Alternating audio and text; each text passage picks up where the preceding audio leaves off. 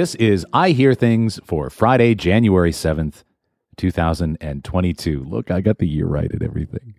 The best schnitzel in Detroit. I have a theory today. It's a bit of a long one. It starts with Demi Lovato. It visits a swimming pool with Olivia Newton-John and ends with why podcast listening has been destroying commercial talk radio right under our noses. And of course, schnitzel. So buckle up. On Wednesday, May nineteenth of last year, singer Demi Lovato came out as non-binary, and among the reasons they gave was this, and I'm quoting them, "I'm doing this for those out there that haven't been able to share who they truly are with their loved ones. Please keep living in your truths, and know I am sending so much love your way." Now also, on that very day, Mattie Siegel, the morning host on Boston's KISS one oh eight for over forty years, it's my hometown here, decided to go on a tirade against uh, Demi Lovato's announcement over the airwaves and declared, quote, "It's a joke, the whole binary thing." When KISS one oh eight's management asked him to tone it down, Mattie stormed off the air that very day, seemingly quitting on the spot. But he was back on the air the very next day. He opened his show by saying, "I'm here, good morning." And later about the incident, Siegel had this to say, "Of course, I talked to my wife about it, and I talked with the company, and the company told me that they basically said, please don't quit. And they said, I have total support from them and freedom to say what I want. So I kind of won that battle." Now, before I go on here, I should note that if any station in Boston is the Demi Lovato station, it's KISS one oh eight. They have historically been at or close to number one with women eighteen to forty-nine, eighteen to forty-four for decades. And as the big top forty station here in Boston, KISS one oh eight is surely where you would go to hear the latest Demi Lovato hit. They have the most credible claim on that. Now, this incident has been simmering somewhere in the department store of my brain for about eight months now, lodged some floor between home furnishings and haberdashery. It just took me a while to fully process what really troubled me about it, besides the obvious. Now, how you feel about Demi Lovato really doesn't matter for the purposes of this example, but honestly, using your platform to cause pain to other people for your own personal gain does not put you on the side of the angels. Siegel called it comedy. Ha, ha. I'm going to give you the gut level but wrong question to ask about this incident. The first question, it's the easy one. Why did they let him back on the air without so much as a slap on the wrist? You know why they did. Now, critics of Siegel focus on the wrong issues, like how a septuagenarian continues to be the morning show host of a station designed to appeal to teens and young adults. Well, as a nation, we just mourned Betty White, so I think we can stow the ageism here. And others wonder how someone can continue to be Boston's number one morning show with women eighteen to forty-nine when he literally phones it in from Florida. Well, look, do you care where Jad does Radiolab? Do you care where Ira Glass does This American Life or Howard Stern? Art Bell used to do Coast to Coast A M from a double-wide trailer in Pahrump, Nevada. Now, talent is talent, and Mattie Siegel is talented. No, they let him back on the air without repercussions because it was the right business decision for them. Nobody delivers radio ratings in the morning to that target audience more than Mattie. Now, this was true before he ridiculed Demi Lovato, and it remains true to this day. Nothing Mattie did or said affected their ratings. He's still number one. So why didn't KISS one oh eight punish him is the wrong question. I'm going to give you the right question. It's the deeper level of this game. Why didn't the listeners punish Matt Siegel? How is it that the Demi Lovato station, the place you ostensibly go to hear their music, suffers no ratings repercussions whatsoever here in Boston by tacitly supporting hateful comments about a key artist? Now, I pose this not as a slam against KISS one oh eight's current listeners. I'm sure they are smart, capable, and good, as my wife always says. They aren't listening to KISS in the morning for Demi Lovato. They're listening for Mattie Siegel. KISS one oh eight plays Lovato, but they're not for Lovato fans. And here's the key thing. They are not for women eighteen to forty-nine who listen to the latest music. They are for women eighteen to forty-nine who listen to the radio for the latest music. This is a subtle point, and it bears further explanation, for which I will require the assistance of Olivia Newton-John. By the way, the soundtrack to Xanadu, which had the Olivia Newton-John side and the Electric Light Orchestra side, was the first vinyl album this boy ever bought.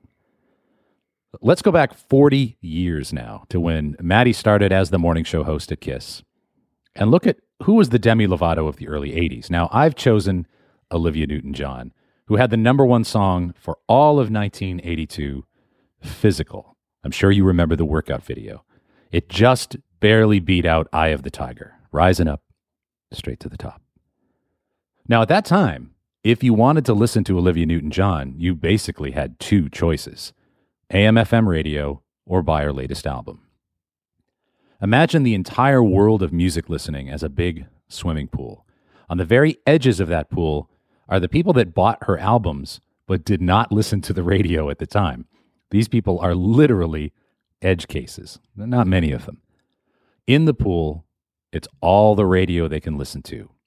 If KISS one oh eight abruptly stopped playing Olivia Newton-John at the height of her popularity, or worse, denigrated their gender identity, a bunch of people would have swum from the KISS one oh eight area of the pool to some other radio station's part of the pool.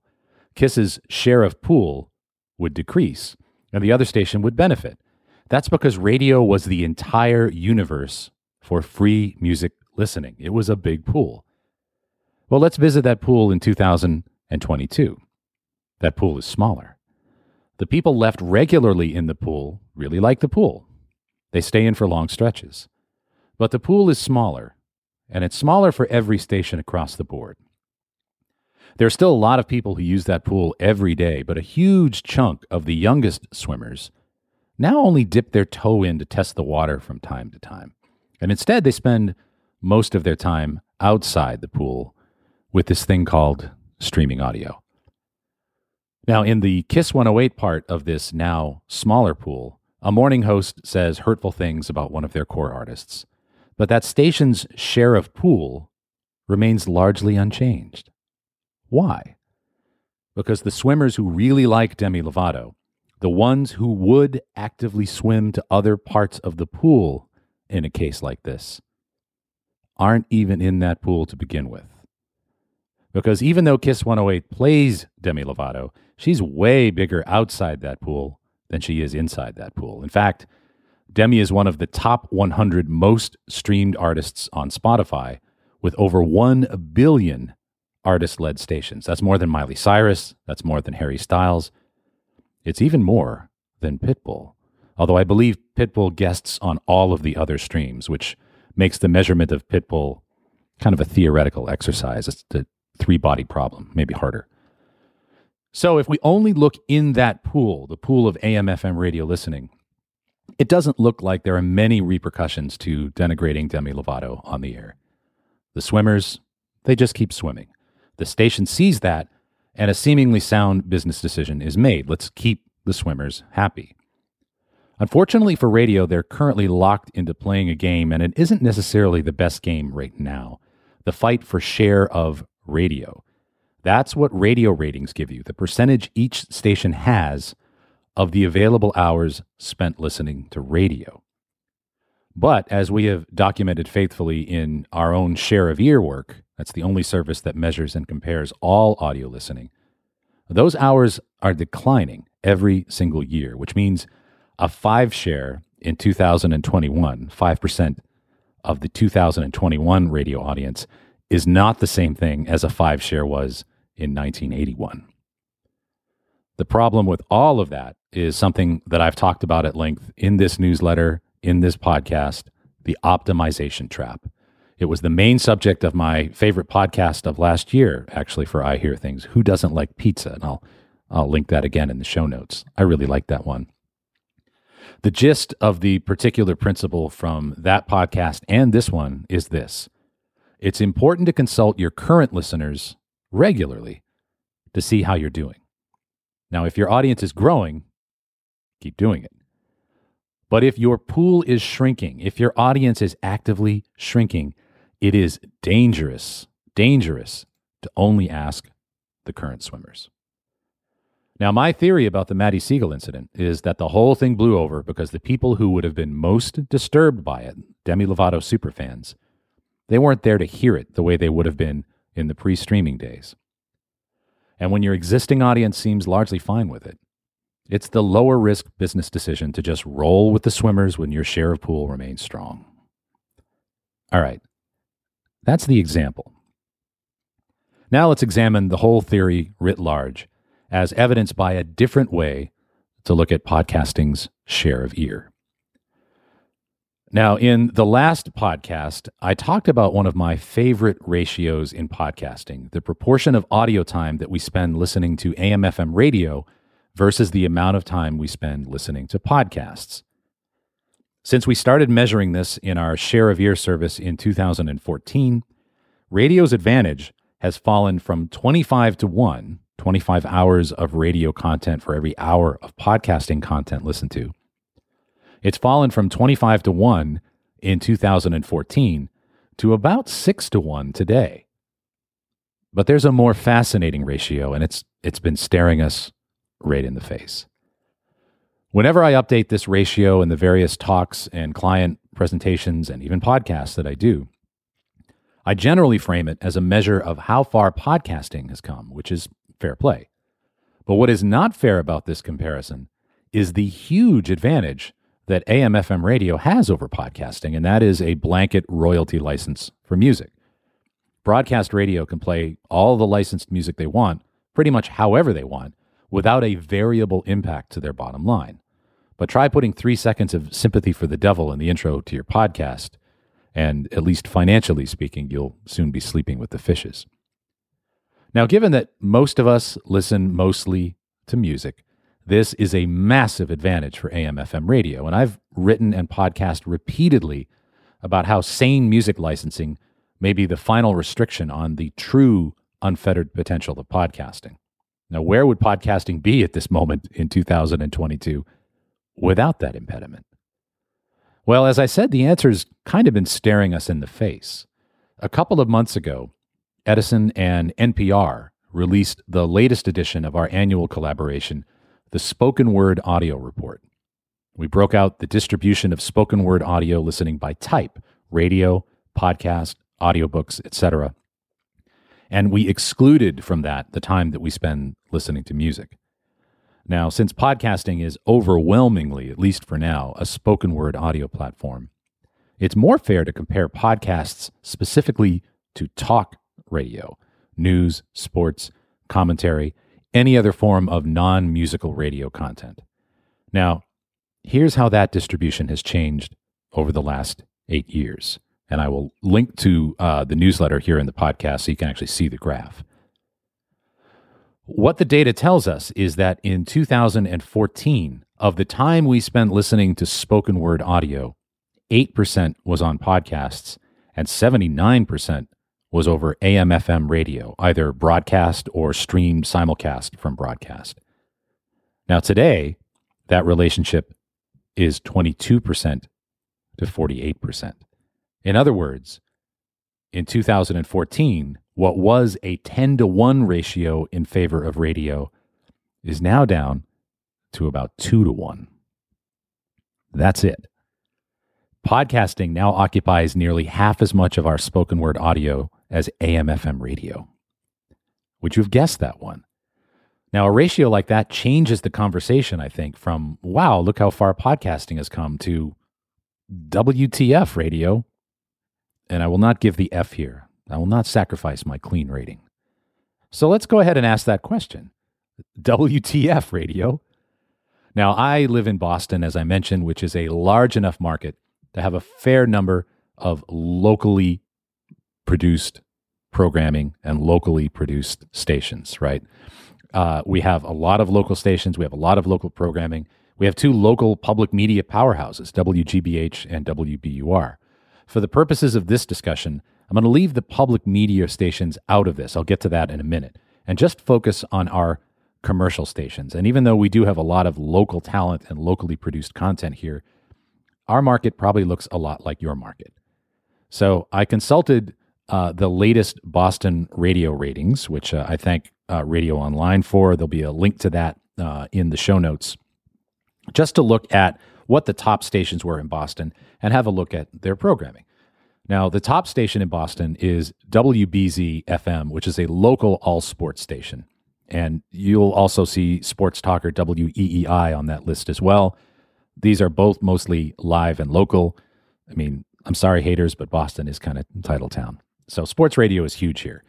But it's all sports. It is one color on the palette. And then you've got all the music stations. Now, many of these stations have live and local morning shows, which, although they're mostly music, they do feature a smattering of talk. So we'll count a little of that, but not very much.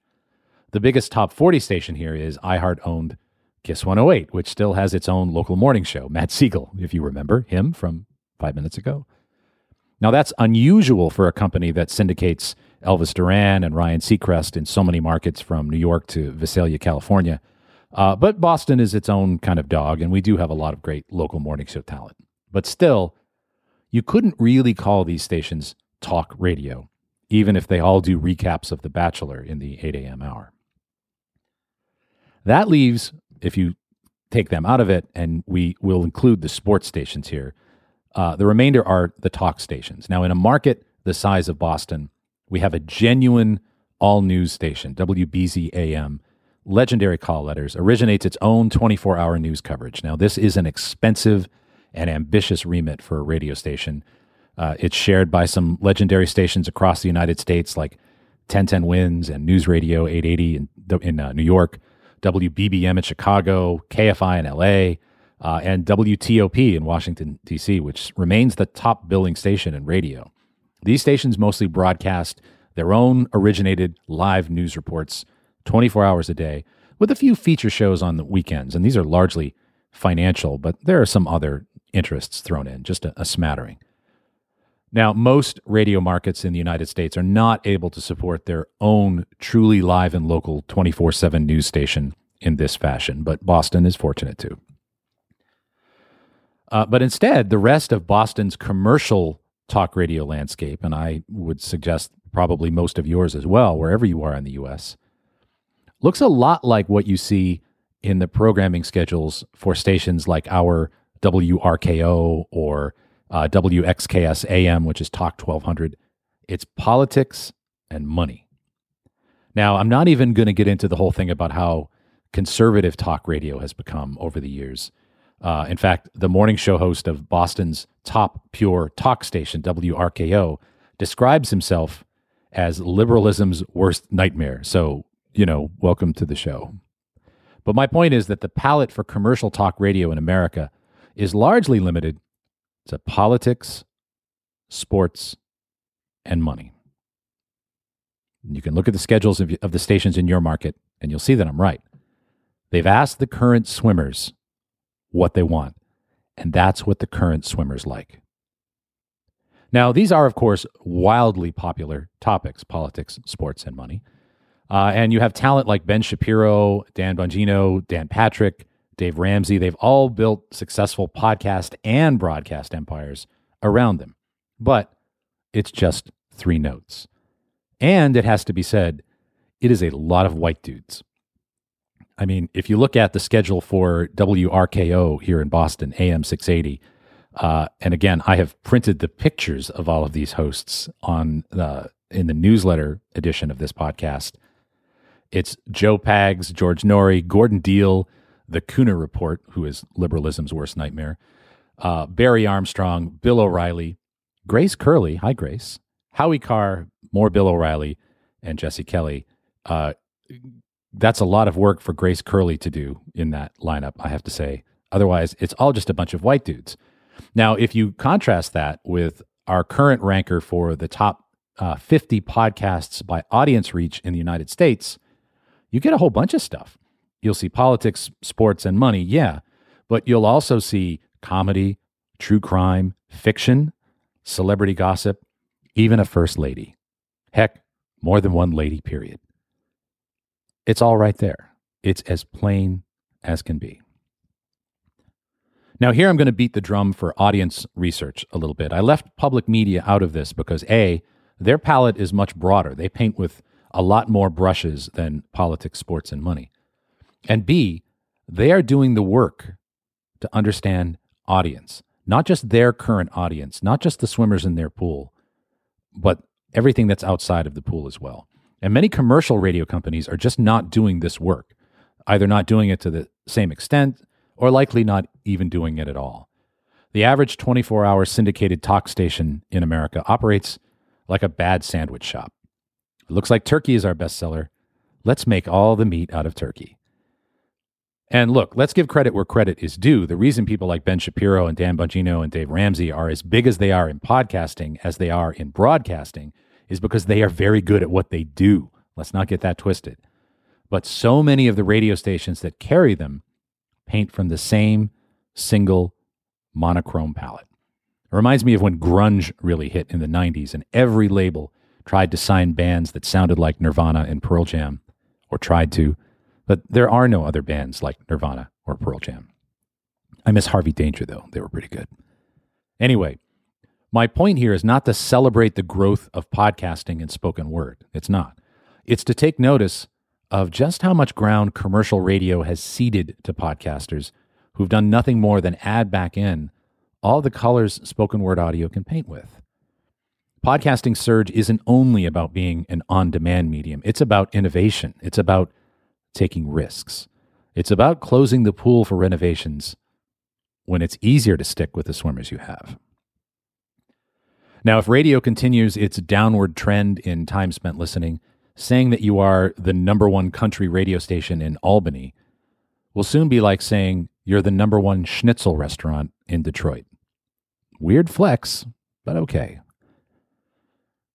The message here for podcasters, keep painting with all the colors you have available. It is the bright, shining hope for spoken word audio.